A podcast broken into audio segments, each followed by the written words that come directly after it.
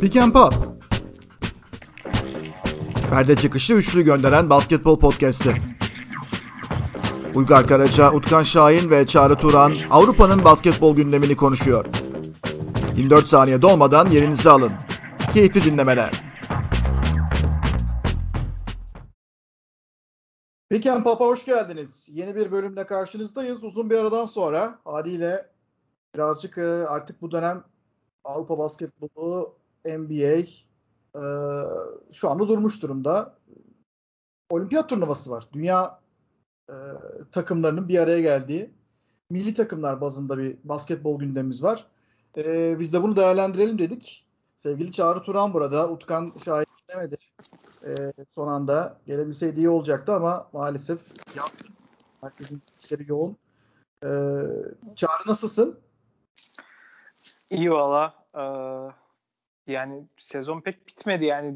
Valla ben oyunculara falan acıyorum yani. Ben bazen yoruluyorum yani. Normal sezon bitti. Olimpiyat elemeleri. Şimdi olimpiyat oynuyorlar ve bu oyuncuların e, büyük çoğunluğu yani bir buçuk ay sonra falan bir buçuk ay sonra bile değil yani hatta yani evet aşağı yukarı bir ay sonra falan çoğu maksimum hazırlık kampına geri gelecek ve bu insanların çoğu, bu oyuncuların çoğu pandemi dönemiyle vesaire birlikte neredeyse son iki sezondur pek duraklamadı. Yani gelecek sezon için de muhtemelen aklıma hep şey takılıyor. Geçen sezon özellikle hiç durmadan o sıkışık takvimin farklı turnuvalarda getirdiği zararlar, sakatlıklar, işte performans olarak etkileri muhtemelen onun gelecek sezon içinde etkisi olacak.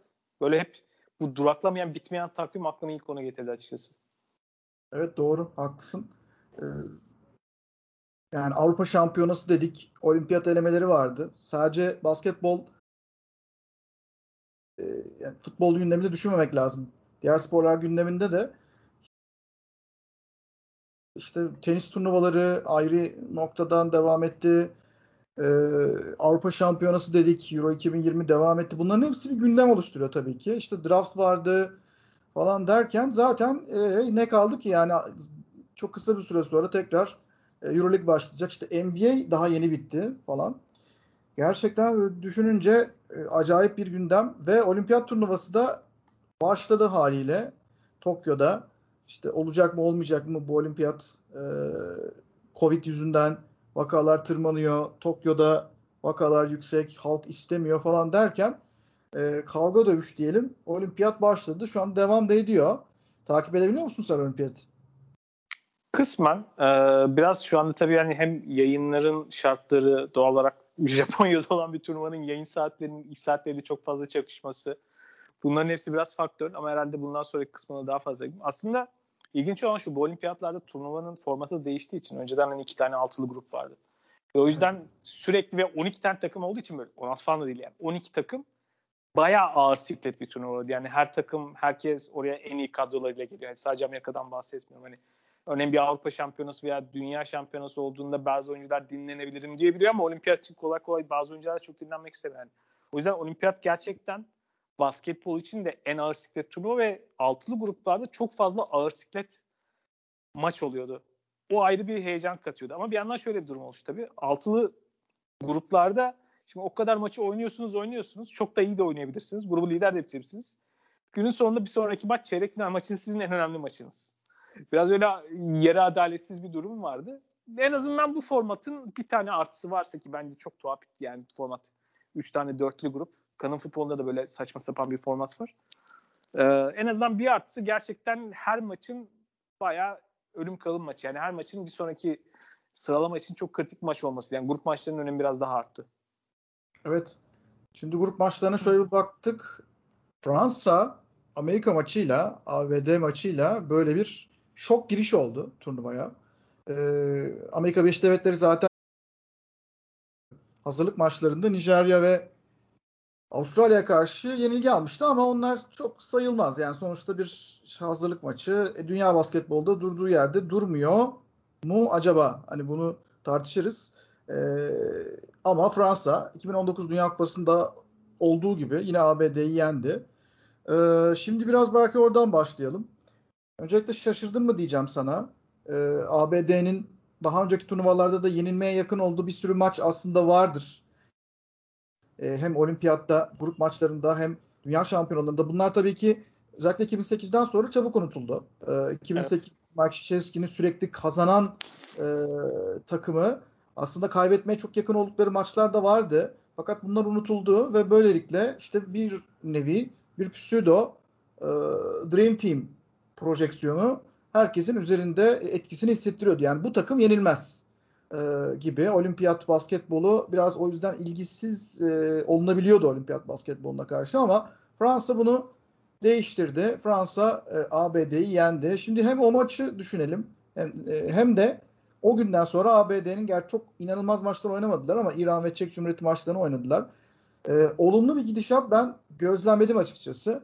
Ama e, artılarıyla eksileriyle bu ABD takımının e, sınırları sence ne?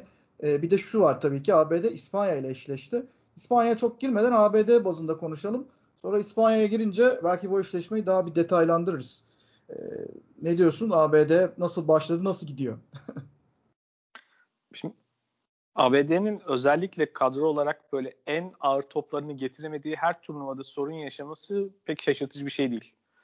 Özellikle olimpiyatlar ve dünya şampiyonasında gelen kadronun yapısı biraz değiştiği için yani olimpiyatlara genelde artık daha Amerika yani olimpiyatların şu an örneğin final maçını e, bronz madalya maçından önce ve Amerika'nın yayın saatlerine daha uygun şekilde izleyeceğimiz bir dünya var. Yani Amerika'nın olimpiyatları dikte etmesi ve ne kadar önem vermesiyle alakalı o basketbol takımına çok şekilde, net bir şekilde yansıyor. Yani olimpiyat gelen kadro ve prestij konusunda çok önemli ve bazı oyuncular yani bu sanırım Şişevski dönemi sonrası oluşan biraz programla da alakalı işte Colangelo'nun orada etkisi var.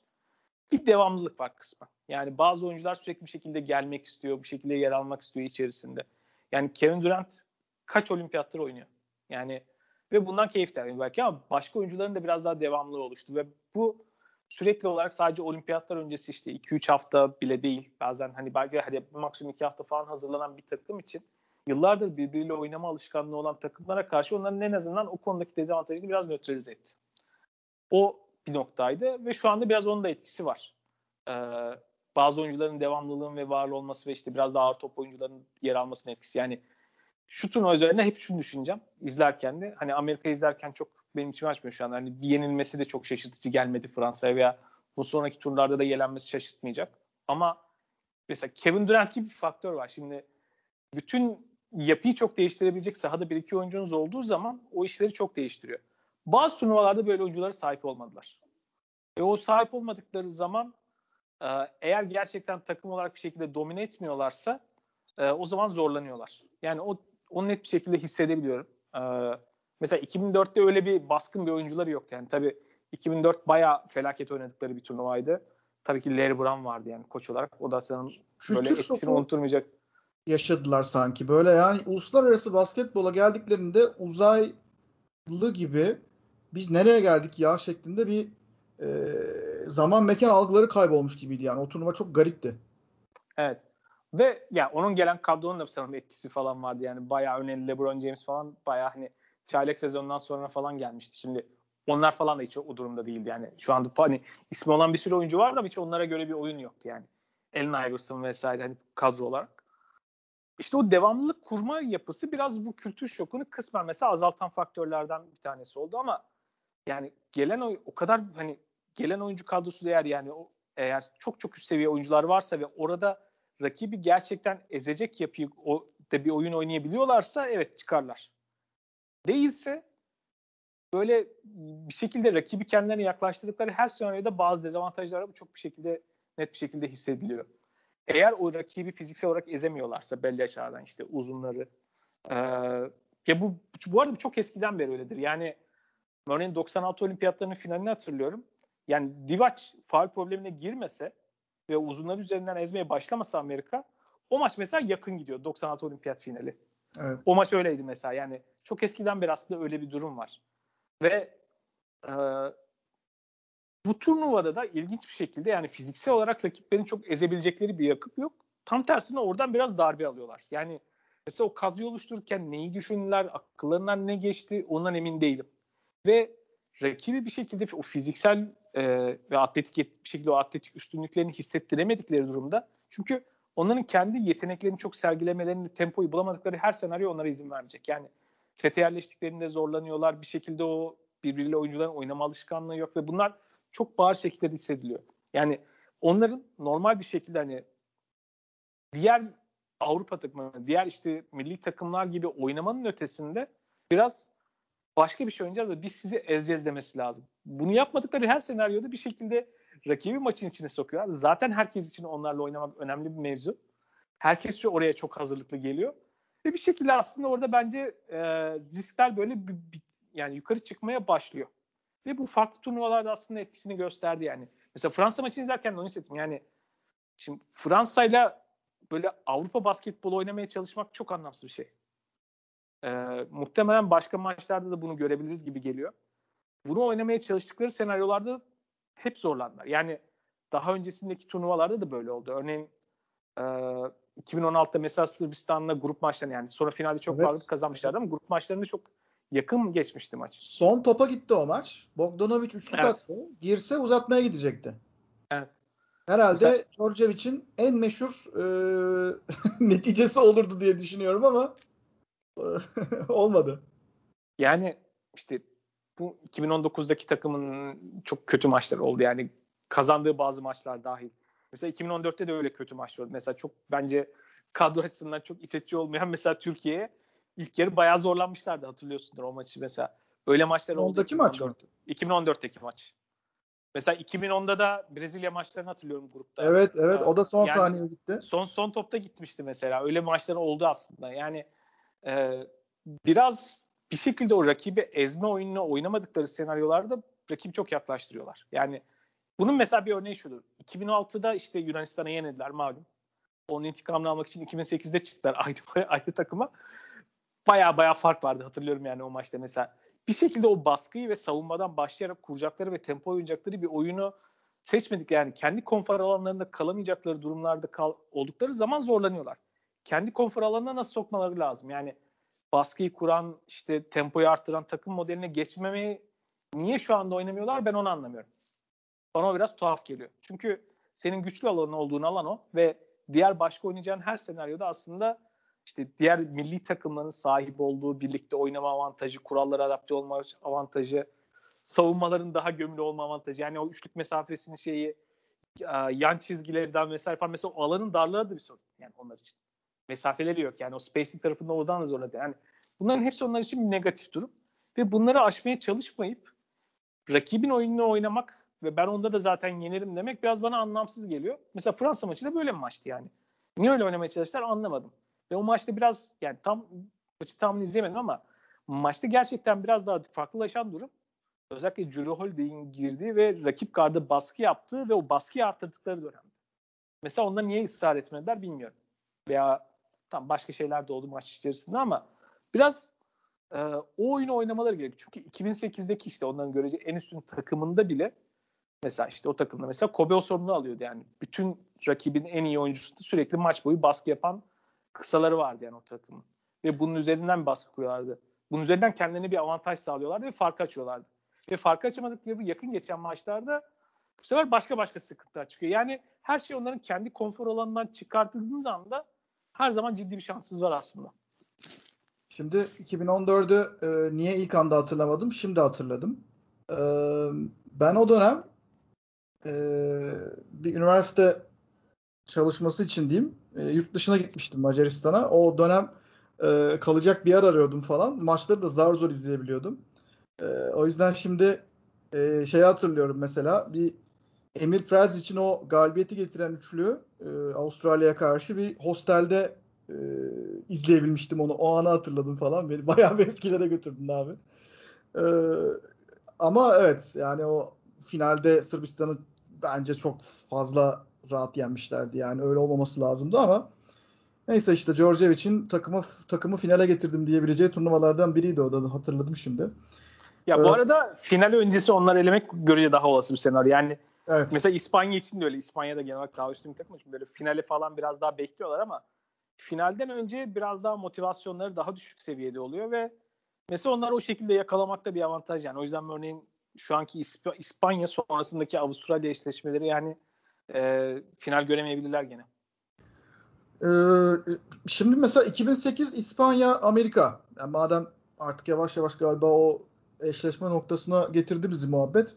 2008 e, Redeem Team yani o Beijing'deki final hiç öyle kopuk bir final falan değildi. E, ki o takım gerçekten çok güçlü bir takımdı.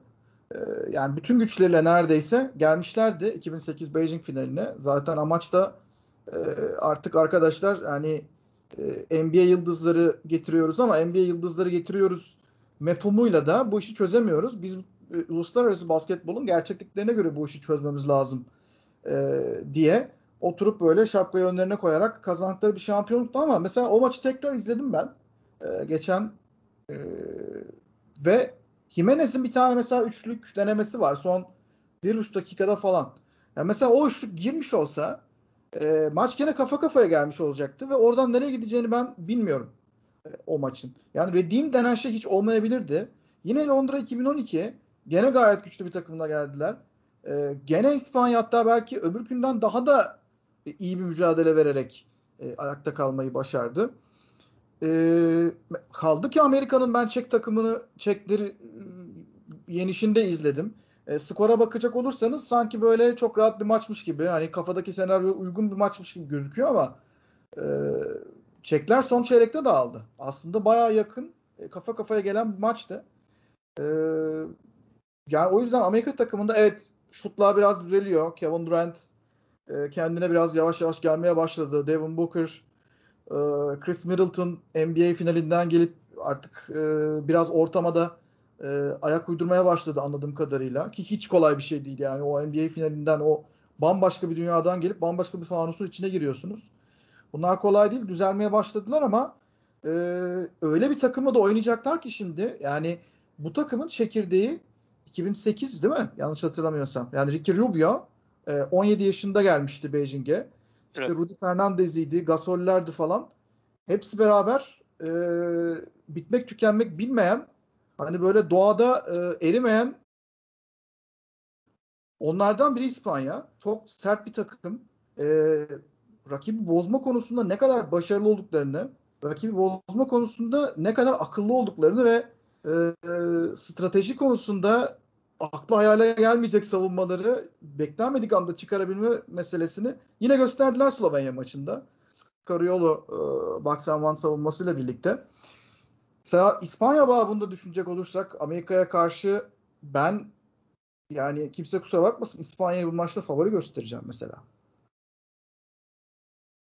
Bir yandan İspanya'nın gerçekten Amerika'yı yenmek için en azından o jenerasyonla beraber son şansı aslında. Yani aklıma da biraz o geldi. Çünkü İspanya aslında Amerika'yı daha önce yenmedi değil ama yendiği maç 2002'deki 5. maçıydı. O yüzden çok da hatırlamıyor. Daha sonrasında aslında Amerika'yı yenmek için en önemli aday olarak görülmesine rağmen Amerika'yı yenmediler. Hep başka takımlar yendi. Evet. Bir şekilde o yüzden ilginç bir durum var. Ve bu takım ona aday olsa da yani Amerika'ya işte 3 tane zor olimpiyat maçı oynattılar. 2016 yarı finalde yakın bir maçtı ki 2008'de bu arada o gün gerçekten Kobe olmasaydı ben İspanya'nın kazanacağını düşünüyordum. Yani Kobe inanılmaz bir son çeyrek oynadı orada. Evet. Çıldırmıştı yani. Öyle bir öyle bir maç sonuydu. O ki orada karşılığında var orada çıldırmıştı. Evet doğru. Şimdi İspanya ile alakalı şöyle bir durum var. Özellikle 2008'e kadar olan turnuvalarda turnuvanın başından itibaren dominant girip rakibi eze eze oynayarak böyle sonuna kadar gelen bir takımdı. Ondan sonrasında ise biraz daha turnuvalara yavaş başlayıp bir şekildeki o mental e, kapasitesini doğru yerlere, doğru maçlara ve özellikle eleme turlarına odaklamaya çalışan böyle normal sezon yatan playofflarda coşan bir takım görüntüsüne girmeye başladılar. Bayağı hemen hemen her turnuvayı öyle oynadılar yani ondan sonrasında. Hani her şeyi kazanmadılar ama gerçekten o görüntü vardı. Yani 2019'da da o vardı. İşte son 2-3 maçı farklı oynadılar. Final maçını acayip oynadılar mesela. Şimdi bu turnuvada da öyle görünüyordu yani. İlk iki maçlarını ben kısmen izledim İspanya'nın. Bayağı öyle gözüküyorlardı. Özellikle işte Japonya maçında falan. Slovenya maçında ya o maçı gerçekten kazanarak bir şekilde Amerika'dan kaçma istedikleri çok barizdi. Yani savunma yoğunlukları, farklı şeyleri denemeleri, işte Doncic'e olan bir sürü aldıkları önlemler vesaire derken İspanya'nın bir maçı kazanmak isteyip kazanmak istemediğini gerçekten öyle anlıyorsunuz yani. Hani o efor çok bir şekilde, çok net bir şekilde e, hissediliyor izlediğiniz zaman. Bütün bunlara rağmen İspanya'nın kaybetmiş olması aslında şunu gösteriyor ki evet ya Slovenya'nın bazı şeyleri iyi reaksiyon göstermesi falan da söz konusu ama İspanya'nın bu kadrosu şimdi bir 80 jenerasyonu aslında sürükleyen 80 jenerasyonu ile başlayan ve işte 86 88 doğumların falan o grubun yani işte Rudy Fernandez'den o Sergio Rodriguez vesaire falan hani o jenerasyonla beraber birleştiği o jenerasyon o grubun artık sonuna geliyor. Ve 2019'daki takıma kıyasla baktığım zaman böyle bir adım geri gitmiş bir takım görüyorum. Yani daha yavaş. Uzatmaları oynuyorlar değil mi? Yani biz daha evet, önce bitmiş olmasını e, bekliyorduk bunun ama uzadı o süre. Evet. Yani biraz uzatmalar oynanıyor ve 2019'daki takıma göre değişmiş durumda. Yani ki muhtemelen gelecek seneki işte Avrupa Şampiyonası da seni atıldığı için bayağı bambaşka bir ve daha sonrasındaki işte 2023, 2004 vesaire o takımların bazını oluşturacak asıl kadroları görmeye başladı İspanya'da. Bir yandan şöyle bir şey var. Ee, İspanya'nın gerçekten hani bunları farklı savunmalara uygulamak açısından Amerika ile oynama ve ona karşı nasıl yapacağını bilme tecrübesi var. Yani çok fazla NBA oyuncusu var, tecrübesi var.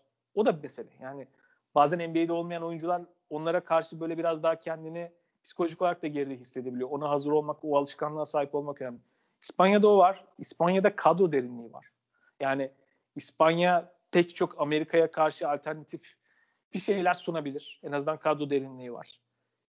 Daha eski yıllara göre biraz daha geride görünmekle beraber bütün bunları düşündüğünde aslında Amerika için ciddi bir tehdit. Ve bence güzel tarafı şu.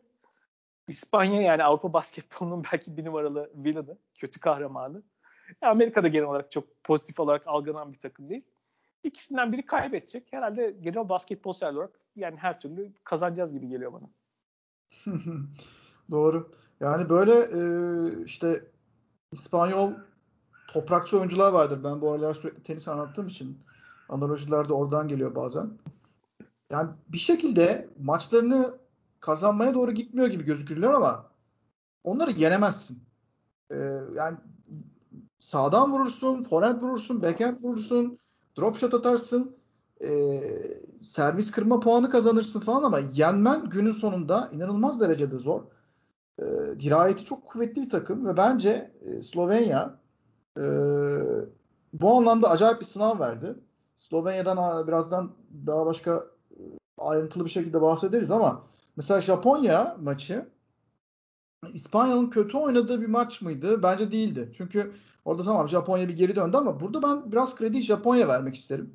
Çünkü eleme sürecinde de daha doğrusu hazırlık sürecinde de bence iyi iş çıkarmışlar. Zaten antrenörleri de Japonların Julio Lamas. Ee, eski Real Madrid hocası, eski Baskonya hocası, eski Arjantin hocası. Ee, ya iyi iş başarmış. O yüzden ben orada krediyi biraz Japonya'ya veririm. Yani Arjantin dediğin takım da geçen e, Dünya Kupası'nda sonuçta final oynadı. E, evet belki biraz böyle sokak basketbolu vari sert e, acayip hücum kreativitesi vaat eden bir takım olmadı o takım.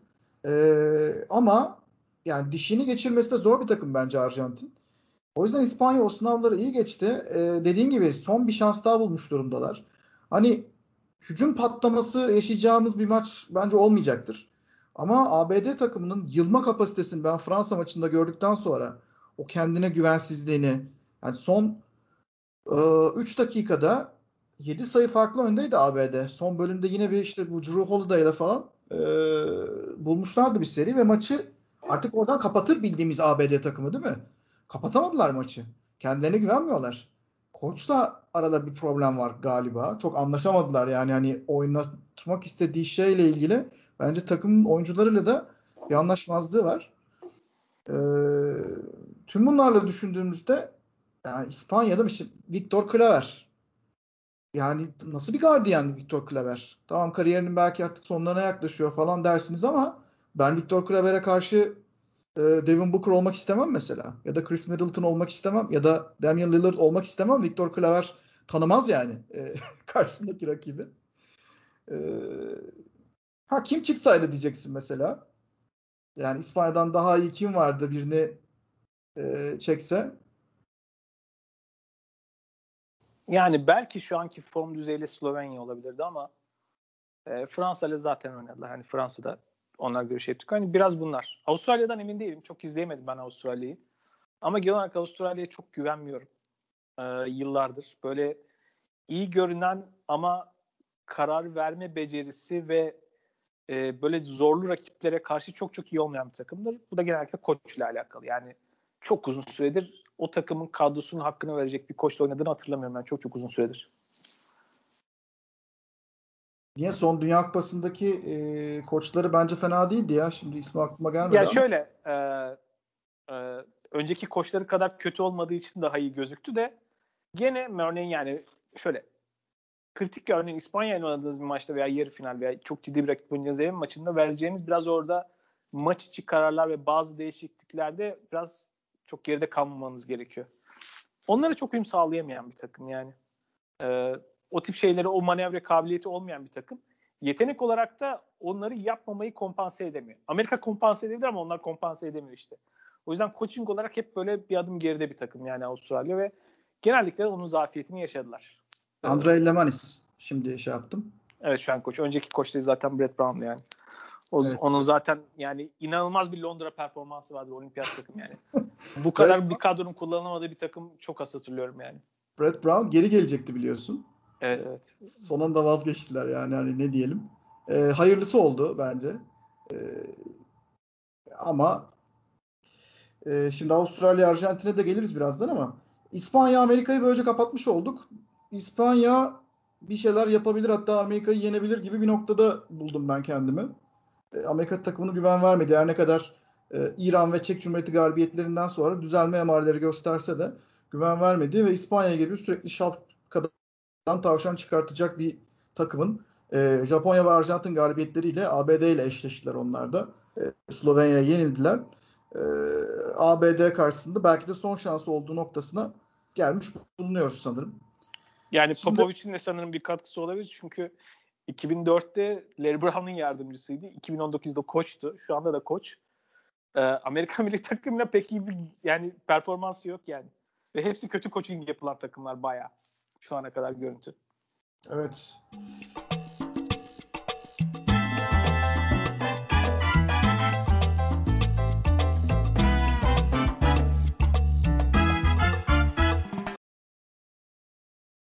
Peki Slovenya-Almanya eşleşmemiz var orada bir tane. Ee, Slovenya'nın ezip geçeceğini insanların düşündüğü bir eşleşme.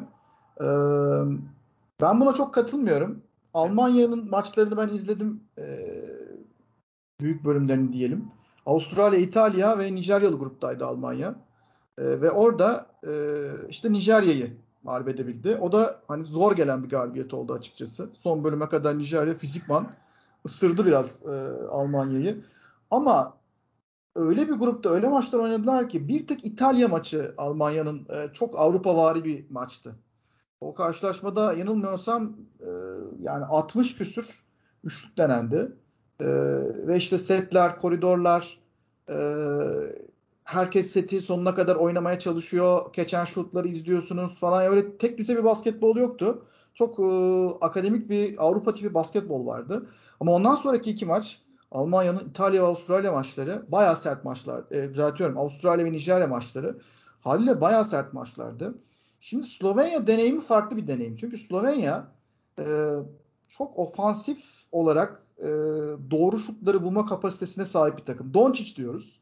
Evet Doncic var ama Doncic e, bu takımın içinde bence kendi tek başına bir şey üretici noktadan ziyade acayip bir bütünleştirici noktada ve bence Doncic'in verdiği katkının gözden kaçan olayı bu. Ee, yani İspanya maçında Doncic'i durdurdular. Ama Slovenya durmadı mesela. Şimdi Almanya bence savunma anlamında bir test verecek ki İspanya bile doğru düzgün durduramadı son çeyrek Slovenya takım oyununu ama Slovenya'yı düşündüğümüzde, Slovenya takım bütünlüğünü düşündüğümüzde, tarihi fırsatlarını düşündüğümüzde ilk kez olimpiyata böyle bir şey yakalıyorlar. Ee, bu kadar gösterişli bir takımdan bahsediyoruz. Almanya'ya bir geçit verir mi ya da bu takımın uzun vadede e, final oynaması düşünülüyor. Bilmiyorum sen katılır mısın? E, genelde böyle çizgi dışı şeyleri de görebilen bir isim olduğun için e, bu konuda bir acaba e, bir ters köşe yapacak mısın diye merak ediyorum. Almanya'nın bu turnuvadan çok yani halihazırdaki kadrosunu önemli ölçüde koruyacağını düşünerek ve ee, biraz Nowitzki sonrası onlar aslında Alman basketbolundaki yetenek yani daha üst seviye yetenek konusunda bayağı iyi gelişme kaydettiler ve altyapı turnuvalarında falan da iyi sonuçlar alıyorlar ve onun etkisini görüyoruz yavaş yavaş. Daha fazla yetenekleri var. Çok sayıda NBA oyuncuları var. Hani şu an bir sonraki adım açıkçası Almanya'nın bir noktada kulüp turnuvalarında da daha da ön plana çıkması yani e, beklediğim. O noktaya gelecek aslında yükselen bir Alman basketbol trendi var ve milli takımda da Nowitzki sonrası yani Nowitzki dönemindeki takım Nowitzki ve geri kalan Nowitzki ile kıyaslanamayacak kadar geride kalan oyuncular topluluğuydu. Şu anda ise çok daha dengeli bir takım var. Ben olimpiyat elemenindeki özellikle Brezilya maçı işte o final maçı. Hı. Orada çok etkileyici buldum. Çünkü o Brezilya'da fena bir takım değildi yani. iyi oynayan bir takımdı aslında. Ki işte ev sahibi Hırvatistan'ı falan çok felaket yaptılar. Yani öyle bir onlar da çok üstün oynuyorlar turnuvada. Favori çıkmışlardı o maça. Petrovic. Petrovic'in Petrovic'in Hırvatistan'ın en büyük harcam hiç ayrı olmuyor neredeyse. Ee, e, o takım şunu dikkatimi çekti. Ee, farklı oyunculara roller dağılabiliyor. Yani bir oyuncunun işte bazen bazı maçlarda biraz Mo Wagner öne çıkabiliyor yani skor açısından ama farklı maçlarda farklı oyuncuları öne çıkarabiliyorlar. Ve çok dengeli bir takım. Bir yandan da çok enerjik bir takım. Yani savunma eforu çok çok iyi. Yardımlaşma becerileri çok çok iyi. Ee, çok böyle e, komplike bir hücum oynamıyorlar. O yüzden onları süre bir şekilde hücumda aslında tıkamanız lazım. Yani iyi savunma yapmazsanız başınıza bayağı bela alabilirsiniz onlara karşı. O yüzden de pek çok takımı eğer fırsat verirseniz zorluyorlar. Ama şu anda biraz yani onların tavanı işte bu tepedeki olimpiyattaki ağır siklet için biraz sınırlı.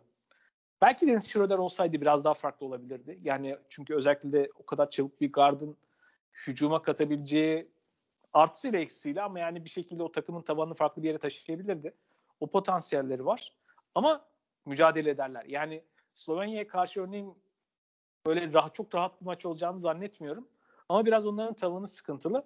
Almanya ile ilgili bu sez yani bu turnuvadan çok mesela hem gelecek sene Eurobasket'te ne yaparlar hem de bu takımın bu çekirdeğin üzerine koyarak sonraki turnuvalarda ne yapacaklar? O daha çok benim için büyük merak konusu şu anda.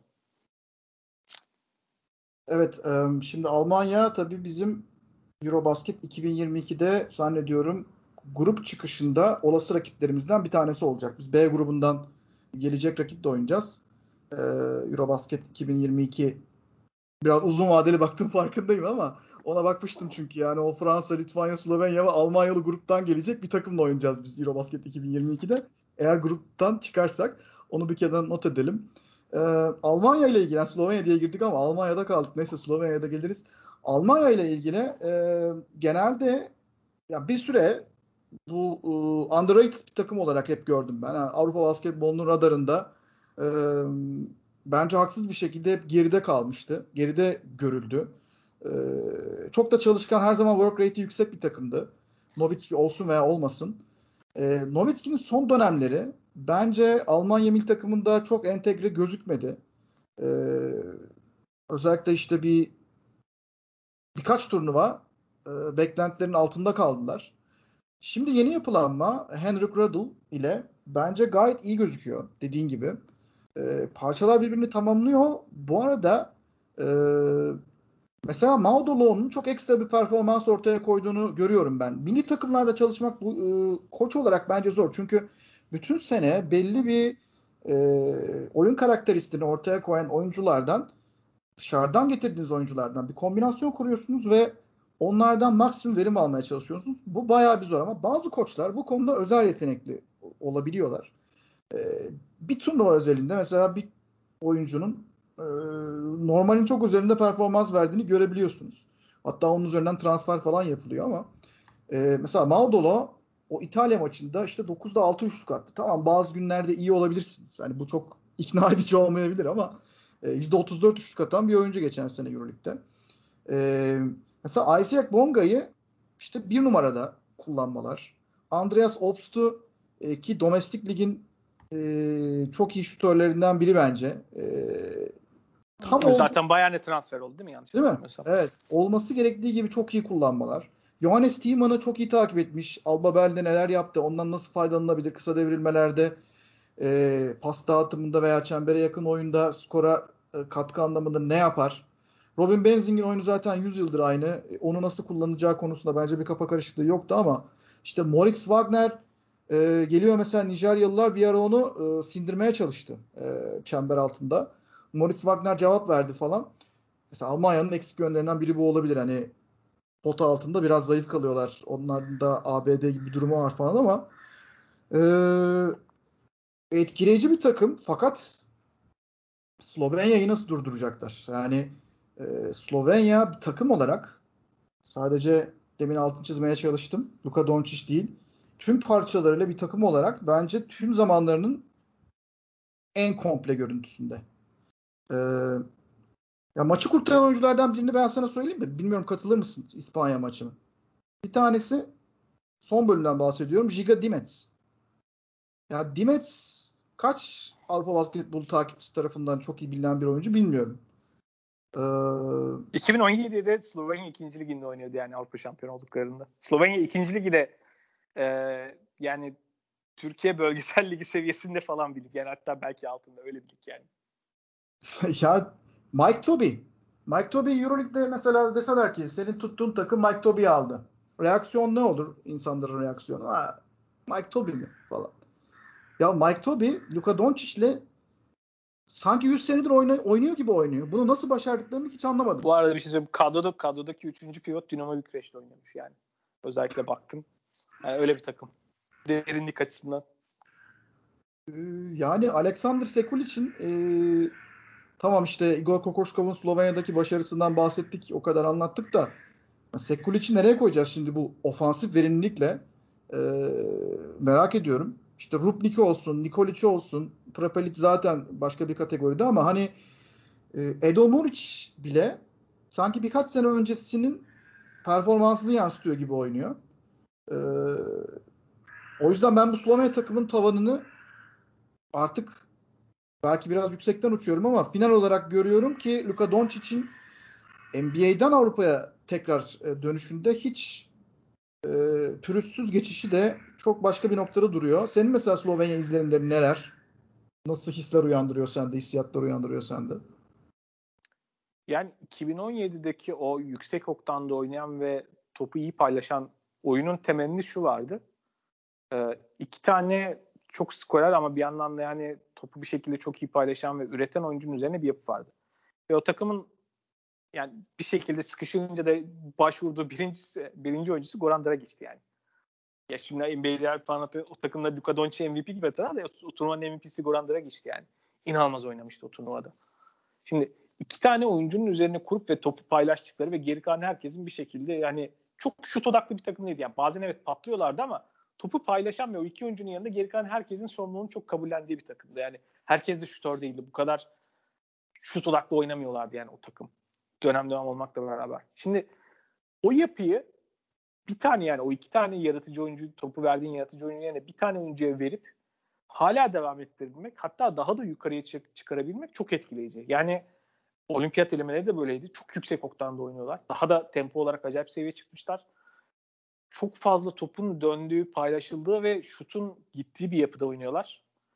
Yani başka bir değişim geçirmiş takımda o turnuva. Çünkü bu arada 4 senedir Sonya takım başka bir şey oynamadı. Yani hani o elemeleri falan saymamak lazım. Zaten o absürt Dünya Kupası eleme formatından dolayı da Dünya Kupası'na da gidemedikleri tuhaf bir dönem oldu. Evet. Evet doğru. Ee, o yüzden başka bir şeye geçmiş. Yani biraz daha oyun ilerlemiş durumda. Farklılaşmış durumda diyeyim daha doğrusu. Bunu tek bir oyuncu üzerinden yapabilmek bence zor. Yani çünkü iki tane oyuncunuz olduğu zaman rakiplerin önlem alması o kadar kolay değil. Yani birine baskı yaptığın zaman öbürünü bir şekilde durdurması çok kolay olmuyordu. Şimdi bir tane oyuncu var.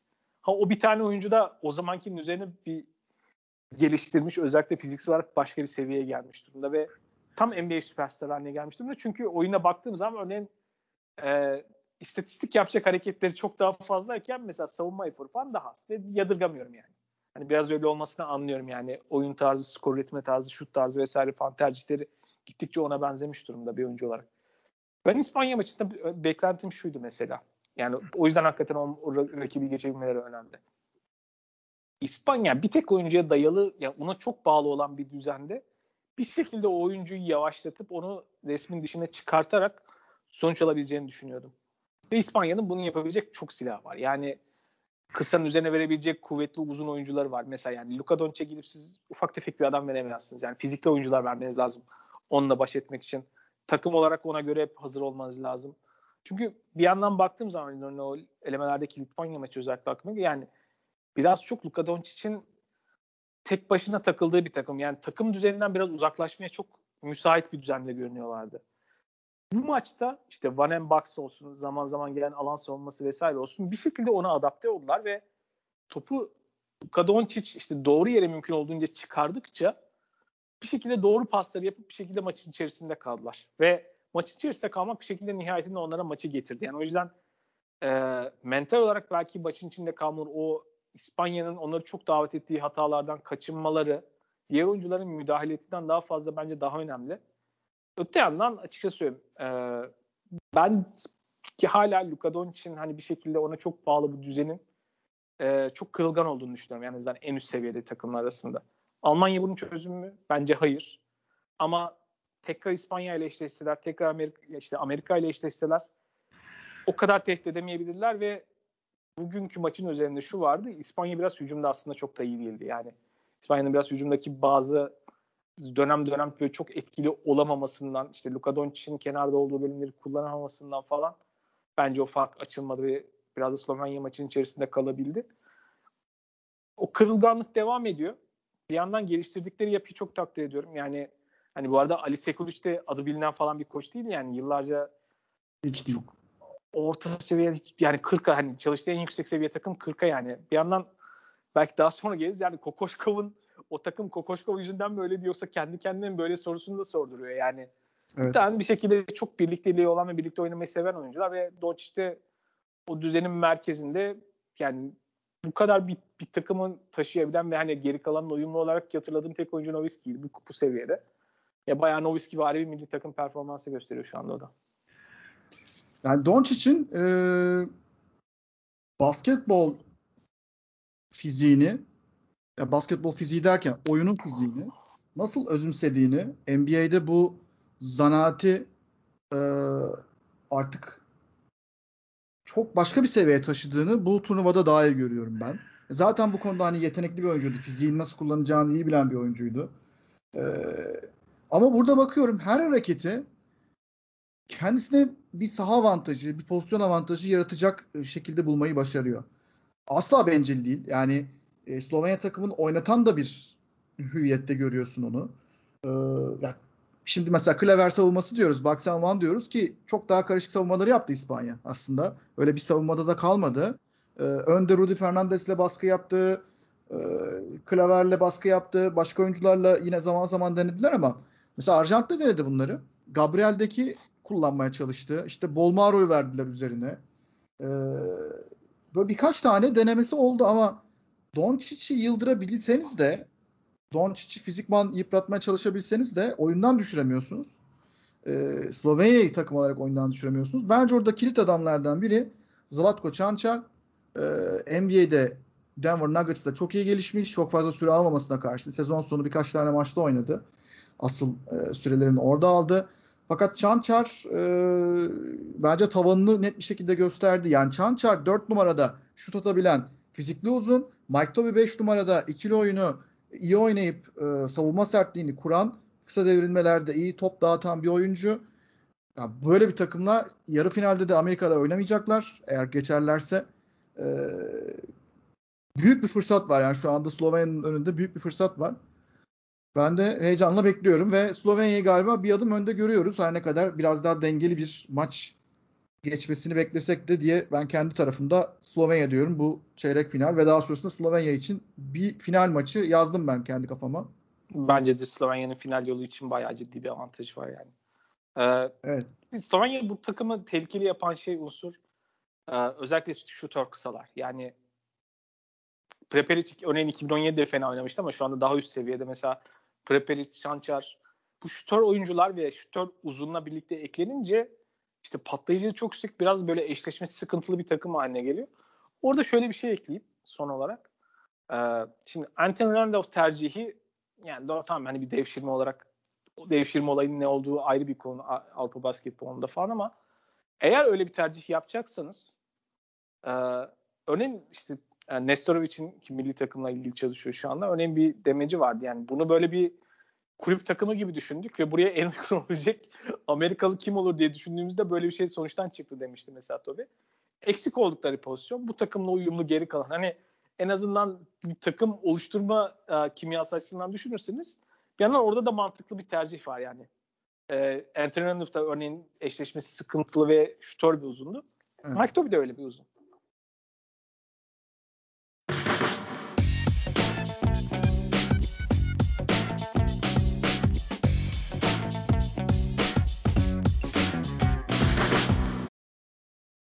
Evet.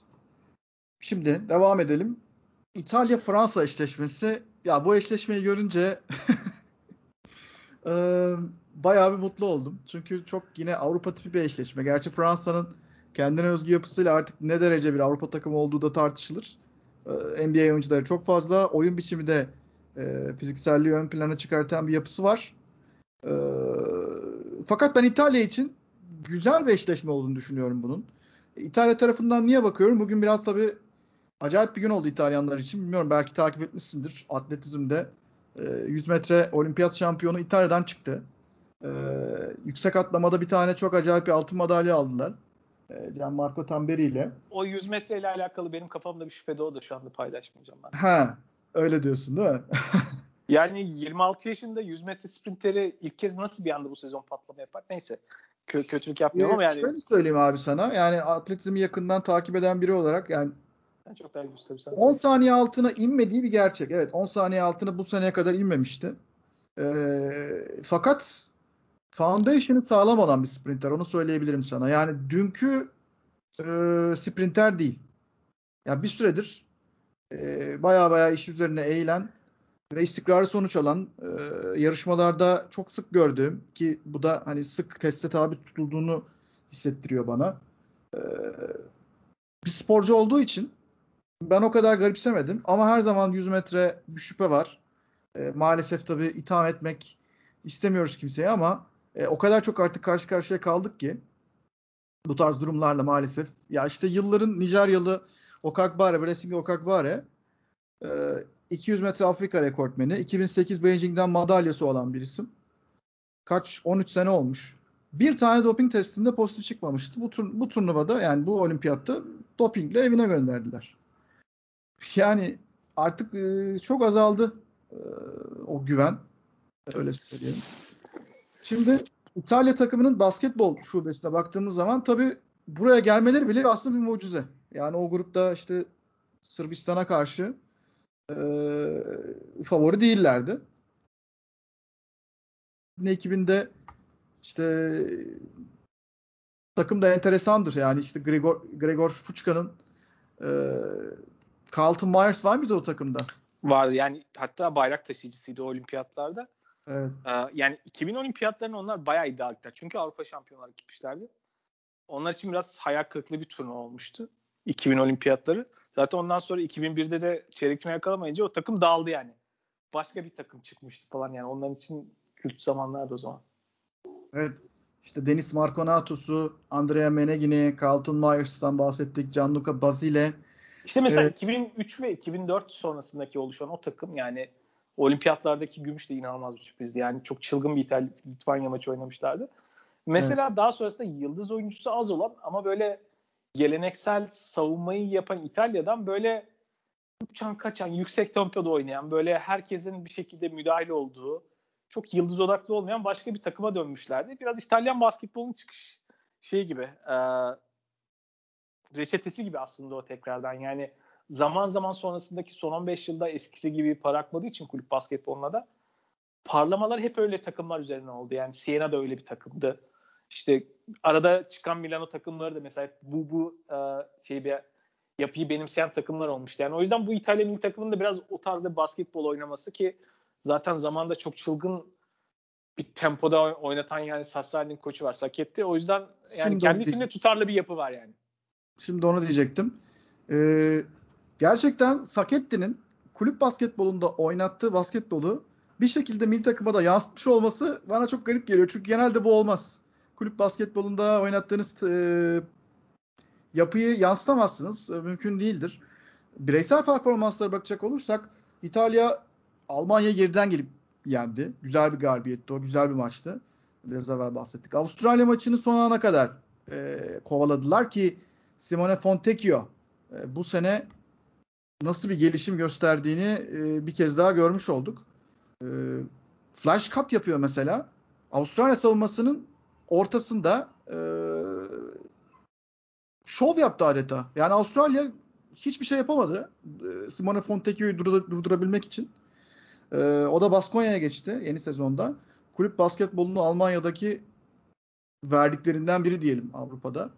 Ee, ben sadece şu an Fontecchio'yu seyrederken Baskonya bunu kaç okutacak diye düşünüyorum. Yani her izlediğimde o aklıma o geliyor sadece. Evet. Ee, ama tabii karşılarında bir Fransa takım var. Sonuç olarak Amerika Birleşik Devletleri'ni yenmiş. İşte geçen Dünya Kupası'nda da e, aynı şeyi başarmış bir takım. Ee, az çok ne ile karşı karşıya kalacağı belli olan bir takım. Ama yine bence eğlenceli ve çok keyifli çeyrek final maçlarından bir tanesi olacaktır. Dediğim gibi yüksek tempo basketbol oynamaya çalışıyor İtalya. Ee, mesela Nico Mannion da bu yapıya e, çok çabuk adapte olmuş. Stefano Tonut dersin. Biraz beklentileri aşan performansı var. Gallinari'yi çok şaşırdım. Gallinari eski dönemde İtalya takımına geldiğinde tam bir NBA oyuncusu gibi oynardı. Yani topu eline beklerdi, alırdı, gönderirdi. Kimse de bir şey diyemezdi. Ama Gallinari şu anda gayet efendi, sorumluluklarının farkında, takıma kendine biçilen rolü e, özümsemiş. Hiç de o rolü aşmaya çalışmıyor. Mesela Alessandro Paiola e, acayip bir savunma baskısı. Zaten Virtus'un hani kötü geçen sezonunda şampiyon oldular ama kötü geçen sezonunda iyi noktalardan biriydi. O yüzden İtalya-Fransa maçı benim de bayağı heyecanla e, bekleyeceğim bir maç olacak. Bilemiyorum Fransa tekler mi İtalya'ya karşı ya da e, çok yansıtmadı bence Fransa'nın grubu. Amerika galibiyeti dışında İran vardı, Çekler vardı. Onları yenmeleri acayip bir e, şey söylemedi bence. İtalya maçı daha net şeyler söyleyebilir ya da hiç takılmazlar finale gider der misin? Yok diyemiyorum. Yani Fransa'da takılmalara müsait bir takım ki yani e, daha iyi olmalarına rağmen öyle çok maç oynayıp böyle kaybettikleri maçlar oldu yani. Farklı turnuvalarda daha iyi takımlar olmalarına rağmen. Baktığın zaman Fransa'nın e, geçmişine kıyasla yani son 15-20 senedeki kadrolarının ve adına kıyasla kazandığı öyle madalya sayısı, şampiyonluk falan böyle biraz beklentilerin altında diyebiliriz o sebepten. Şimdi İtalya'da bu tip takımların böyle canını sıkacak bir takım. Yani bir şekilde maçın içerisinden kopmuyorlar, sürekli oynuyorlar ve işte İtalya gibi kadro belki hücum tavanı çok yüksek olmayan takımların ki 2004 takım biraz öyleydi yani o yüzden hatır çok benzerlikleri var. Tempo yani pek çok sizin eksiğinizi örtebiliyor, kompanse edebiliyor ve işte Payola gibi yani ya şimdi normalde siz Avrupa'nın iyi takımlarını hiç almayı aklınız ucundan geçirmeyeceğiniz bir guard o yapı içerisinde çok anlamlı duruyor. Çünkü o tempo ile oynamaya alışkanlığı var ve geri kalan 5 oyuncu da bir şekilde o tempoyu bir şekilde benimsediği için ki Gallinari olayı kesinlikle orada çok haklısın. Sürpriz yani. Gallinari geçmişte o takımı çok bozmuşluğu var. Bunların hepsinin ötesinde yani tempo ile oynayan ve bunu benimseyen takımlar e, her zaman sıkıntı, her zaman tehlikeli. O yüzden de işte arada Sırbistan'a şimdi Sırbistan'da belki bir daha oynasalar kazanamayabilirler. Ama öyle günlerde o yüzden çok tehlikeli oluyorlar. Fransa için de bence o tehlike var. Ee, İtalya için de aslında bir fırsat. Yani Fransa'yı geçtikleri zaman mesela Slovenya ile de can sıkıcı bir maç oynayabilirler. Slovenya onları o kadar rahatsız etmez. Çünkü onlar da o tempoyu seviyor. Slovenya'nın temposu mesela onları da rahatsız etmez. O yüzden hepsi için böyle biraz can sıkıcı, sinir bozucu bir rakip olarak kalacak İtalya bu turnuvada. Evet İtalya e, antrenmanlı geldi. Çünkü Nijerya'ya karşı baya bir hani dayakla kavga dövüş maç kazanabiliyorsunuz. Öyle kolay maç kazanmak diye bir şey yok. Bence Nijerya tamam yine beklentilerin altında kaldı ama hani herkes onlar Amerika yenince aa işte Nijerya sonunda geldi e, artık uluslararası basketbol arasında demişlerdi ama işte olimpiyatta öyle olmuyor. E, fakat kolay maçta pek fazla kaybetmediler. İşte Avustralya maçı e, belki biraz öyle. E, ama Almanya'da, İtalya'da o Nijerya ve Avustralyalı grupta e, olimpiyat basketbolunda sertlik dozajını görebilecekleri iyi seviyeleri gördüler. Onu hissettirebilirler Fransa'ya. Gerçi Fransa'da e, yani hücum reboundlarına o Yabusele ile öyle bir atlıyor ki e, Yabusele ben oradan çekileyim ne olursa olsun diyesiniz geliyor. Poirier, Mustafa Fal, Rudy Gobert. Böyle e, artık eski geleneksel uzunların biraz daha az tercih edildiği bir çağda 3 tane net pivotla geliyorsunuz. Ee, bir de Yabusele dediğim gibi sürekli hücum reboundlarını atlayan, orayı karıştıran bir e, tipte oyuncu. Dekolo'nun oyunu bence ABD maçında savunma tarafında çok ekstra üst düzeydi. E, hücum tarafında da kritik üçlükleri sokmayı başardı ama savunma tarafında üst düzeydi. E, normal şartlarda Fransa'nın ben yine o sertlikle İtalya karşısında reboundları domine edeceğini ve grup maçlarında olduğu gibi e, yoluna devam edeceğini düşünme tarafındayım birazcık. Küçük de bir farklı olsa. E, ama böyle bir son saniye basketi uzatmaya giden bir maç e, olmaz mı? Olabilir. Çok da güzel olur. Zaten biraz e, retro bir olimpiyat eşleşmesi e, İtalya-Fransa. E, tabii orada guard pozisyonunda biraz rotasyonda eksik kaldılar. Yani Frank Nilikina'nın e, sakatlığı ve oynayamıyor olması zaman zaman karar verme noktasında örtele bıraktı işleri. E, Dekolo e, tek başına çok şey yetmeye çalışıyor. Şu ana kadar da yetti. E, ama tek başına da guard pozisyonunda yetmeyebilir. Yani kısa rotasyonunda Albisi'ye dönmek zorunda. E, ki Örter'e dönmek zorunda. E, kritik anlarda bu problem olabilir diye düşünüyorum. Şimdi şöyle bir uzaktan bakınca tekrar. Mesela işte Fransa'nın kadro yapısıyla alakalı da İspanya'dakine benzer bir sıkıntı olabilir. Şimdi İspanya'nın kadrosunda da bazen ne hangi oyuncular ne olursa olsun işte NBA'de olan oyuncuyu bir şekilde o kadroya dahil etmek ve bazen o kadronun e, bazı parçalarını eksik tutmayı kabullenmek gibi bir e, alışkanlık var. Fransa'da da var. Yani hani son zaten Avrupa basketbolun son 15 senesinin en üstün iki takımı. Onlarda da öyle bir alışkanlık var. Yani bir oyuncunun ünü belki orada olmasının en temel sebebi. Yani alternatif belki daha ince Avrupa'da olan bir parça olabilir. Onu düşünmüyorlar. Yani oyuncunun ünü varsa özellikle de NBA oyuncusu varsa onun girme ihtimali çok daha doğru geliyor onlara. Öyle yaklaşıyorlar. Neyse. Evet NBA e, kültürel hegemonyasını Fransa Avrupa ülkeleri arasında bence çok daha hızlı kabul etti. Yani hep ben bütünleşik görürüm. E, Tony Parker etkisi e, muhtemelen birazcık. E, tabii Evan Fournier çok iyi bir turnuva oynuyor. Onu da altını çizmek lazım. İşte Damian Lillard'ın ya bunlar milli takımda oynayınca da bir başka oynuyor kardeşim. Nasıl iş bu falan diye isyan etmesi. Bence Damian Lillard böyle bir 10 sene öncesinin falan Sırbistan takımıyla bir maç oynasaydı bir de o zaman görmem lazımdı. Yani her zaman kafamızda da soru işareti olacak noktalardan bir tanesi şu. 2010'da finale Sırbistan çıksaydı rivayet o ki Ivko için hazırladığı özel bir alan savunması gelecekti ve muhtemelen şey söylüyorum Sırbistan o maçı biraz daha iyi oynayabilirdi yani tecrübesi ve hazırlığı itibariyle.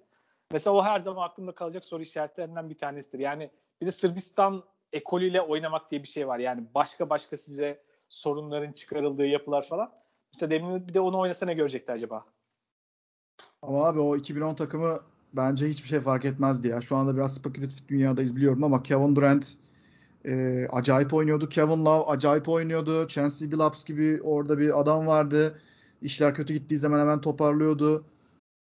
Westbrook falan düşününce o takım bence bir şey değişmezdi ama e, ama diğer dediğin takım takımlar için doğru söylüyorsun. Onda katılıyorum. E, ya Avrupa'yı hala hafife alıyorlar. E, hala anlayamadılar e, Avrupa'nın NBA için de aynı zamanda basketbol aklı adına ne kadar önemli bir yer olduğunu, ne kadar tamamlayıcı bir parça olduğunu bence. Bilmiyorum katılırsın, katılmazsın. E, ama öğrenecekler mi bir noktada? Bunu kabul edecekler mi? Yani burada değişik bir pencere açılmış oldu ama e, yani hala şu noktadalar. Biz kötüyüz. Onlar iyi değil. Biz neyi yanlış yapıyoruz? Bizim takım performans olarak geride. Coaching, coaching olarak gerideyiz.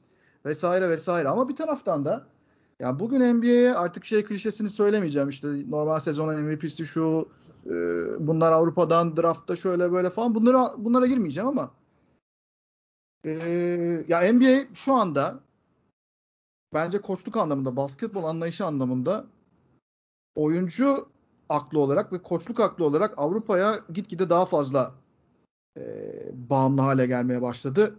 Diyorum böyle bir karışık mevzu attım ortaya ama bakalım çıkabilecek misin ya da bir fikrin var mı? Yok yani bir şekilde Amerika'nın işte bu turnuvalarda, milli takım turnuvalarındaki durum artık bence döngüsel bir hal alacak. Yani e, artık daha fazla bir şekilde onları tehdit eden takım var. 30 sene öncesi, 20-30 sene öncesinin dünyasında değiliz. O yüzden dönemsel olarak böyle arada kaybettikçe sonraki turnuvaya bu sefer daha iyi takım getirin, daha iyi oyuncuları getirin diyecekler. Sonra 2-3 turnuva kazanınca Böyle biraz gevşeyecekler. Daha vasat kadrolar gelmeye başlayacak. Ondan sonra arada kaybedecekler falan. Artık böyle bir döngüsel bir durum oluşacak yani. Ben öyle görüyorum durumu yani. 2019'daki takım falan da işte zaten o 2016'dan sonra falan o rahatlığın göstergesi bir takımdı yani. Kadronun yapısından yönetimine kadar bayağı öyleydi. Şu anda da olimpiyatlarda o takımın etkisi görülüyor yani. Örneğin muhtemelen bir sonraki dünya şampiyonasında falan kadro olarak ne olur Allah bilir.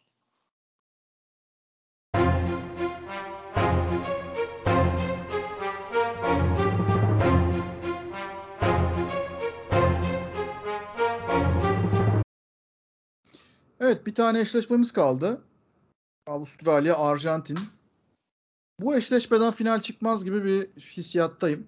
Ee, dediğin gibi Avustralya takımını seviyorum ben. Hep böyle e, daha çok takımı önemseyen, daha çok işte o takımın düzenine ayak uydurmaya çalışan, bir taraftan çok fiziksel, e, rakibe dayak atan tabiri caizse e, bir yapıdalar ama hep gelebildikleri yer işte çeyrek final, yarı final. Yani o Yok kapılardan... hep, hep, hep dördüncü oluyorlar. Değil mi?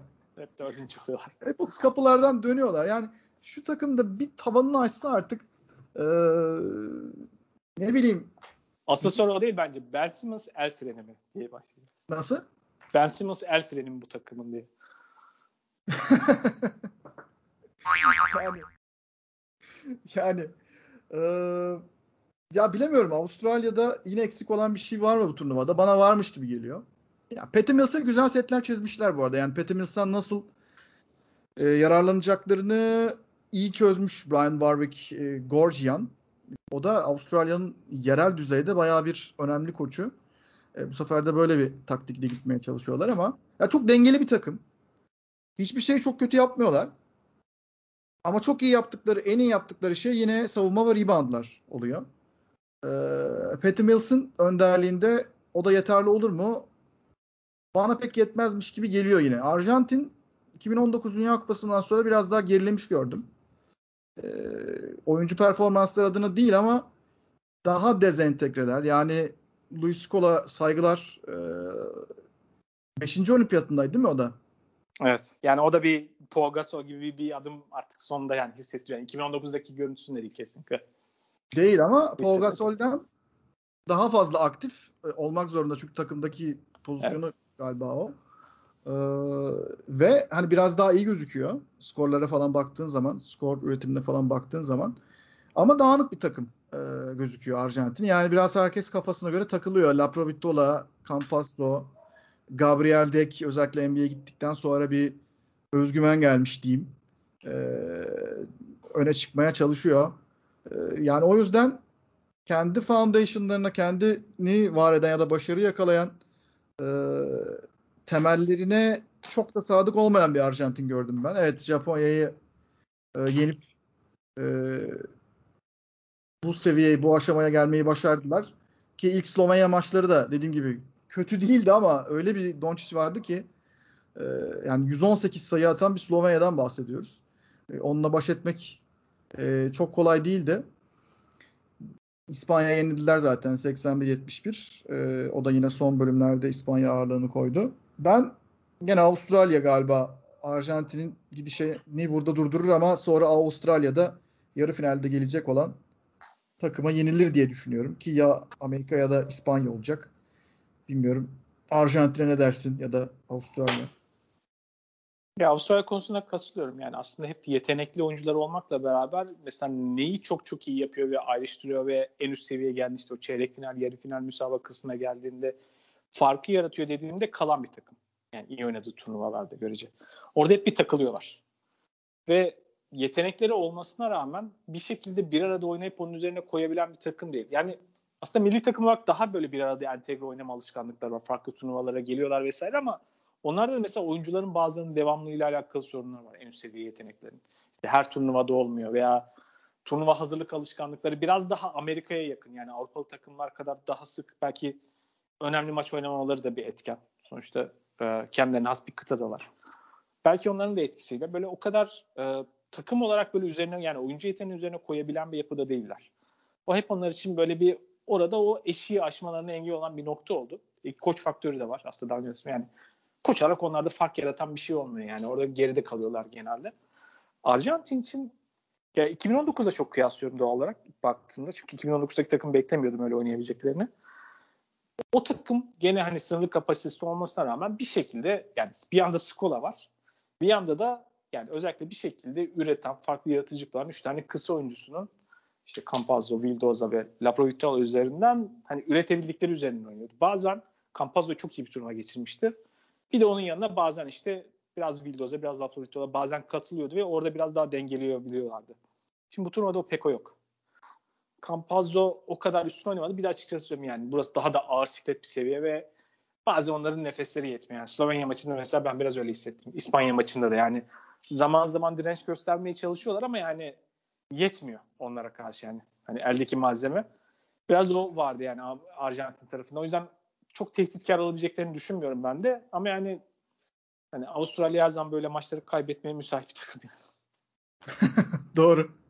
Ee, koparamadıkları için erkenden o e, potansiyel gücü gerçeğe dönüştüremedikleri için sonuçta diferansiyel meselesi bir maçı kazanmak yani ne kadar güçlü olursanız olun onu sayı farkına ayak, e, aktaramıyorsanız ne kadar doğru şeyleri yaparsanız yapın e, günün sonunda bir üçlüye bakar e, öyle kafa kafaya giden maçlarda e, netice itibariyle. Peki artık e, galiba tahminlerimizi de sunduk biraz biraz. Böyle İtalya, Fransa, Slovenya, Almanya, İspanya, ABD, Avustralya, Arjantin dört tane çeyrek finali turnuvadaki önceki oynadığı maçlarla e, biraz değerlendirmeye çalıştık. Geldiğimiz noktada Çağrı galiba ben şöyle bir tahminde bulundum. İspanya, ABD, İspanya dedim. Yine risk aldım. Avustralya, Arjantin, e, Avustralya dedim. Sonra İspanya, Avustralya, ona da İspanya dedim. İspanya'yı finale gönderdim ben. E, çok emin olamadım şu anda ama neyse demiş bulunduk artık. Almanya, Slovenya'dan Slovenya'yı çıkardık. İtalya, Fransa'dan İtalya'yı çıkardık. İtalya Slovenya'dan Slovenya'yı çıkardık ve Slovenya İspanya gibi bir çok zor gözüken bir e, altın madalya maçı tahminim oldu. E, senden ben de bu, bu sefer bu sefer İspanya kazanır gibi geliyor ama hissediyorum. Hayda. Maç olsa. yani evet. Yani İspanya İspanya yani elinde çok malzemesi olan bir takım. Yani ben bugün kaybettiler ama e, vardır onların da e, ellerinde bir şeyler ortaya koyacakları. Bu e, çirkin tahmin oyunuma ortak olmak ister misin sen de? Ya ben sadece Fransa İtalya'da biraz daha Fransa bu sefer kazanır gibi geliyor yani orada. Hani Fransa. İtalya sürpriz şeyini bırakmaz gibi. Geri kalanlarda aynı noktadayım. Aa, hadi ya. Güzel denk gelmiş yani. Ben tahminlerimi bayağı bir uçta görmüştüm ama e, bakalım. Peki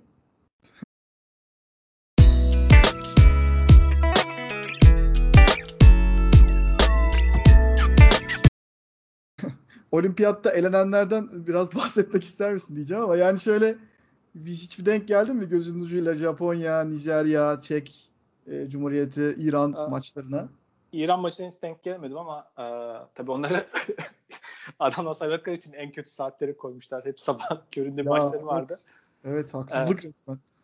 Japonya beklentilerimi kesinlikle açtı. Yani izlediğim takım. Ee, bu kadar beklemiyordum. Yani bir şekilde dirayetli ve bir arada oynayan bir takım görmeyi beklemiyordum. Hani çok uzun süredir belki Japonya'yı izlemediğim için de belki olabilir. Yani çok daha eskiye dayalı bir aklımda kalanlar. O yüzden hani onlar beni çok olumlu anlamda etkiledi. Bir yandan şu var. Şu anda kafamda hani oluşan soru işaretleri. Japonya liginin bir gelişimi var. Yani Japonya ligi gittikçe daha üst seviye yabancıları kendine çekmeye başladı. İşte NBA'ye bir iki oyuncu göndermeye başladılar. Hani bir şekilde Japonya kültür olarak bunu benimseyip daha iyi oyuncu geliştirirse gerçekten en azından dünya basketbol için de keyifli bir takım haline gelebilir.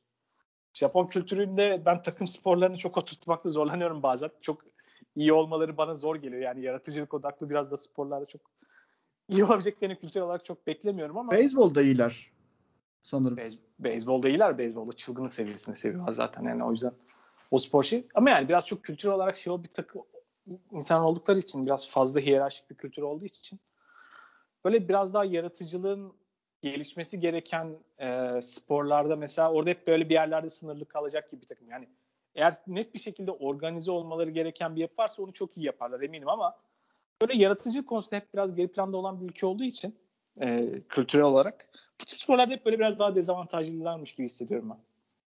Bu sosyo-kültürel açıklaman e, araştırılmalı çağrı. Bilmiyorum e, oturup araştıran olur bunu. E, neden olmasın. Ya ben Japon takımıyla ilgili sadece şu şunu söyleyeceğim. Ben de beğendim. Beklentilerimi açtı. İyi hazırlanmışlar. Hakkını vermişler açıkçası. Ee, evimizde oynuyoruz. Ayıp olmasın. Hani bizi izleyenler de bir şekilde e, yani ikna olsun e, şeklinde. E, bir tane oyuncuları var. Hugh Watanabe. Diğer oyuncuları Yuta Watanabe. Zaten o, o NBA oyuncusu. Onu herkes tanıyor da. Hugh Watanabe hikayesi ilgincime gitti. E, Hugh Watanabe'nin annesi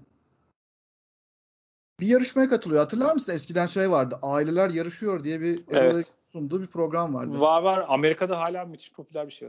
Ha, değil mi? Çünkü Güzel Steve, Harvey program... Steve Harvey sunduğu için de o yüzden popüler. Güzel de bir program da ben de çok severdim. Onun e, Japon versiyonunda galiba annesi katılıyor programa. Neyse ailece kazanıyor bunlar e, yarışmayı. Hawaii'ye tatile gönderiyorlar. Hawaii'de tatilde bir de İngilizce e, kursuna gidiyor annesi. Orada işte bu Hugh Watanabe'nin babasıyla tanışıyor falan. E, oradan Hugh Watanabe e, tabii işte evleniyorlar daha sonrasında. Hugh doğuyor. Hugh Watanabe e, çok alakasız bir kolejde böyle batmak üzere olan bir basketbol kariyeri var. Sonra işte voleybolcu e, oluyor. Voleybol e, ABD genç takımlarına giriyor. Ondan sonra kolej basketbolunda alakasız e, tesadüflerle e, işte önce Portland Koleji'ne sonra e, UC Davis Koleji'ne gidiyor. California Davis Koleji'ne gidiyor falan. İşte Covid oluyor, sakatlanıyor. Bir sürü olaylar ama yine de takıma girmeyi başarmış. Herhalde olimpik basketbolda okuduğum en basketbol dışı hikayelerden bir tanesiydi bu. Onu da paylaşmış olayım dedim. Çok ee, onun dışında çeklere üzüldüm. Ee, Bence yani, onlar biraz kötü bir gruba denk geldi. Şöyle hani üçüncü olan takım için averaj kritikti ya. Bir evet. İran'a farkı erittiler. İki e, Fransa'ya fark yediler. Yani Amerika'ya yenirken fark yemeye çok sürpriz değil. İşte o onların şansını eledi yani. Aslında evet. başka bir grupta bence şansları daha iyi olurdu onların. Da. O elemede anlattığım ki bana denk gelmişti o. E, Çek Cumhuriyeti Kanada maçı unutulmaz maçlardan biriydi gerçekten. Çok acayip maçtı çok acayip. Her şey çığırına çıkmıştı yani. Black, Black Sheep inanılmaz. Son nasıl bir senaryo vardı hatırlamıyorum ama son 40 saniyede 7 sayılık bir fark eridi galiba veya çift tanelerden Evet ya evet evet öyle saçma sapan yani sanırım 9 sayı falan yani son 40 sayıda öyle bir şeydi. Abs absürt bir şekilde oradan maç uzatmaya gitti. Şanslı Allah'tan aldılar yani bir şekilde o maçı. Ha, oradan böyle... dönmek de çok zor bir şey ama. Evet yani evet. Maç alamayıp da tekrar toparlanmak da çok zor iş. Onu da başardılar. Çek takımını beğeniyoruz zaten hep yıllardır. Ee, iyi yönetilen, iyi e, akıllı kararlar alan bir takım ama dediğin gibi zor gruba düştüler. Onlara ilgili dair aklımda şey kaldı yani dikkatimi çekti. Şimdi e, bu takım işte sen Veseli orada en son sanırım 2016 olimpiyat elemelerinde oynadı. Yani ondan sonra milli takımda oynamadı. Ondan sonrasında hani daha öncesinde Veseli'nin biraz daha aktif olduğunu kullandıkları bir yapı vardı. Daha sonrasında böyle biraz daha kararlarında e, hani sahada aldığı karara dikkat çeken bir yandan tabii Çek takımının gelişmesi o Ginsberg'in koştuğuyla da alakalı bir şey. Hani Kesinlikle. elindeki malzemeyi optimize eden daha akıllı karar ama daha düşük tempoda daha seçici oynayan bir takım haline geldiler. İşte Andre Baldwin'i iyi kullanıyorlar. Biraz daha böyle e, belki yavaş ama kalıplı forvetlerini kullanıyorlar zaman zaman. O yapıyı çok oturtmaya çalıştılar. Evet Peki. Alda mesela. Alda'yı bir... getirsen e, herhangi bir takıma koysan kimse beğenmez Petro Alda'yı diye tahmin ediyorum. Evet. Ya şimdi böyle oyuncuları kullanabilen bir yapı oluştu. İşte Satoranski de mesela daha yani Satoranski zamanında seviyede Barcelona'dayken deli gibi koşardı falan yani. Mesela o da daha oturaklı oynuyor artık yani. Şimdi öyle bir yapıyı benimsemişler. Ve o benimsenen yapıda mesela Veseli biraz ayrık duruyordu. Yani ilk zaten turnuvada ilk maçlarında hani zaten Türkiye'den kötü kaybettiklerinde falan da onu söylemişlerdi yani. Yani antrenman bile yapamadık yani bir arada ta, oyuncuların bazı oyunlarıyla alakalı sıkıntılar var demişti. Mesela onu oraya çok entegre edemediklerini gördüm benim hani gördüğüm kısmına. Çünkü Veseli'nin daha hareketli ve daha yüksek tempoda oynayan bir oyuna ihtiyacı var. O yüzden de Veseli biraz böyle geride kaldı o takımın içerisinde. Yani onu çok e, optimize edemediler gibi geliyor bana. E, mesela bir sonraki turnuvada seneye olurlar mı bilmiyorum. Yani 2020'de gerçekten bu kadro gider mi bilmiyorum ama mesela daha uzun süre antrenman yaptıkları bir yapıda Veseli'yi daha fazla entegre ederlerse mesela nasıl oynarlar? Mesela onu görmek isterim. Yani kafamda mesela o geldi. Aklıma o geldi. Yani o soru işareti oluştu.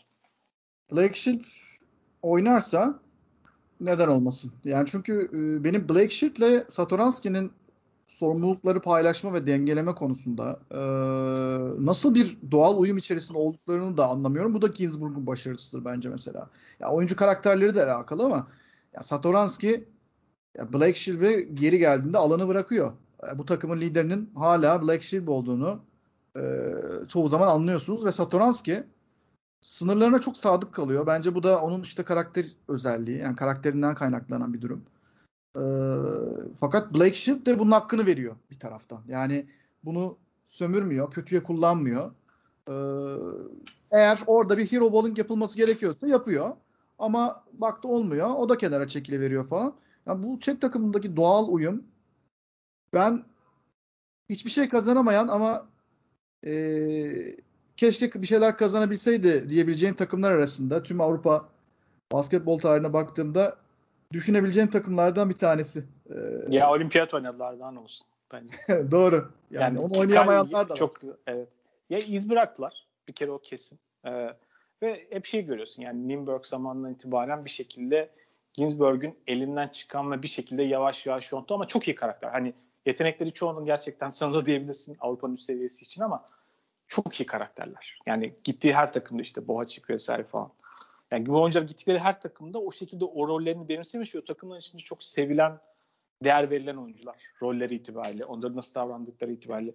O yüzden çok yüksek karakterli oyuncuları bir arada tutunca bir şeyler yaparsınız. Yani iyi bir coaching varsa.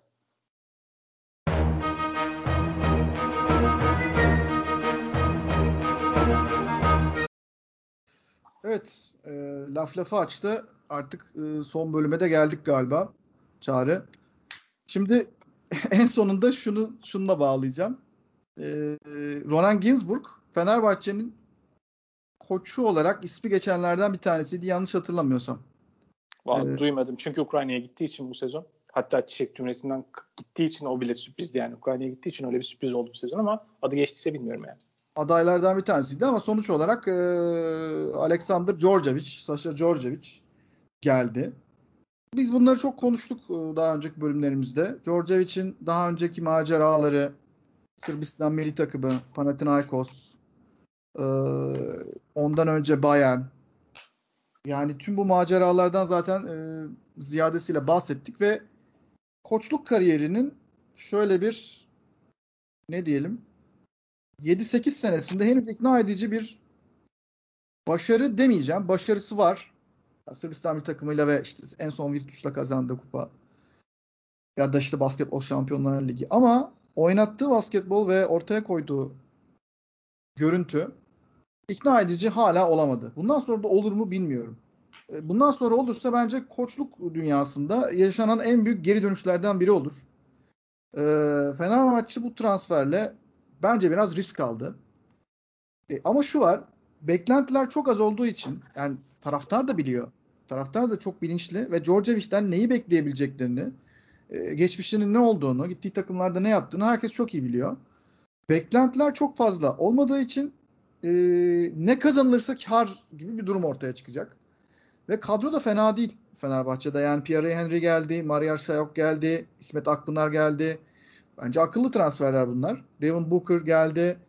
E, Aşil Polonara geldi. Avrupa'da çok aranan bir uzun. Kadro da iyi. Enando duruyor. E, Marco Guduric duruyor. Tarık Biberovic gelişmeye devam ediyor falan. Sen ne, ne düşünüyorsun? Kapanışta da onu yapalım. Onu bir küçük değerlendirme yapalım.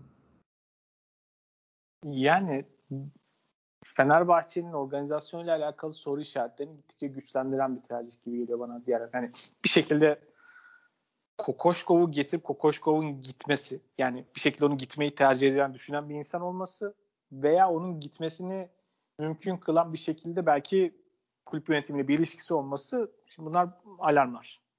Dışarıdan baktığım zaman gördüğüm şey.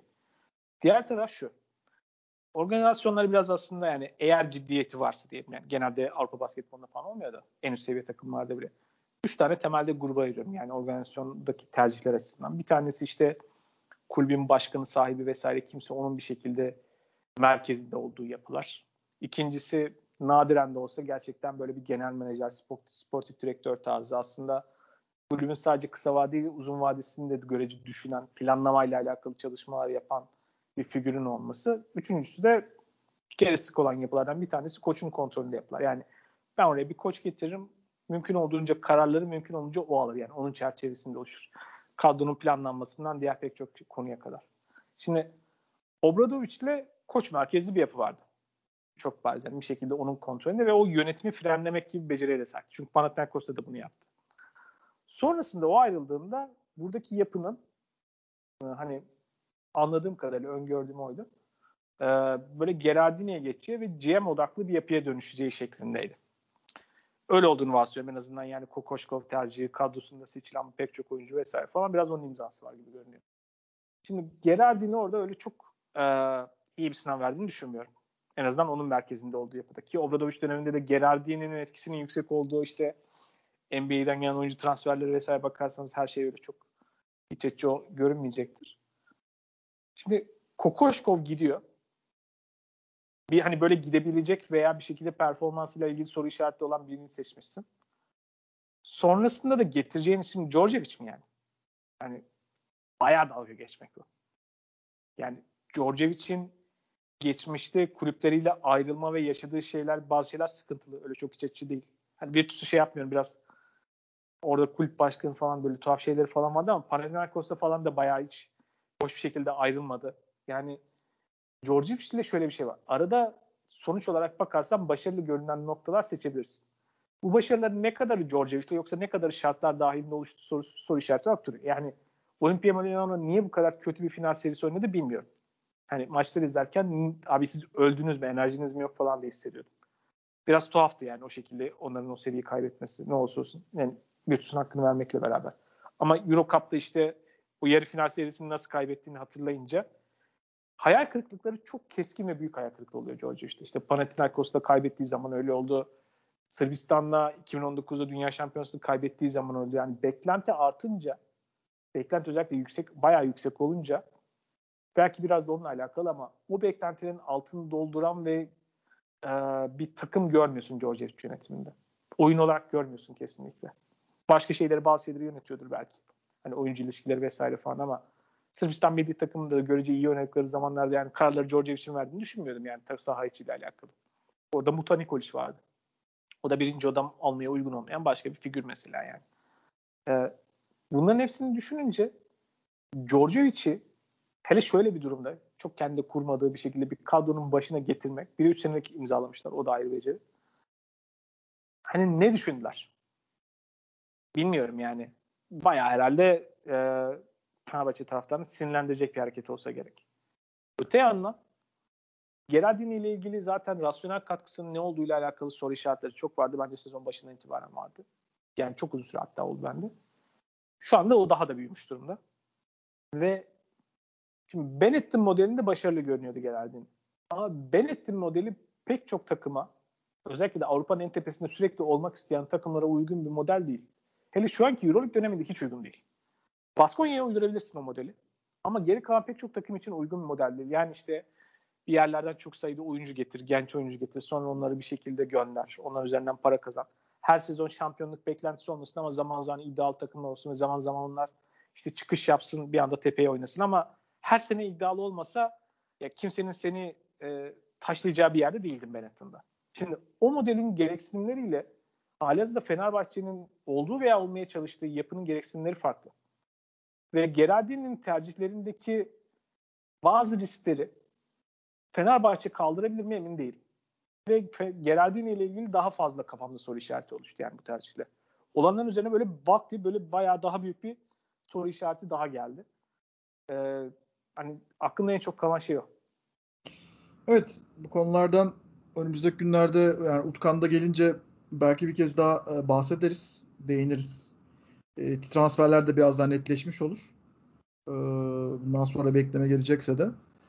Ama çok ilginç bir e, idari karar.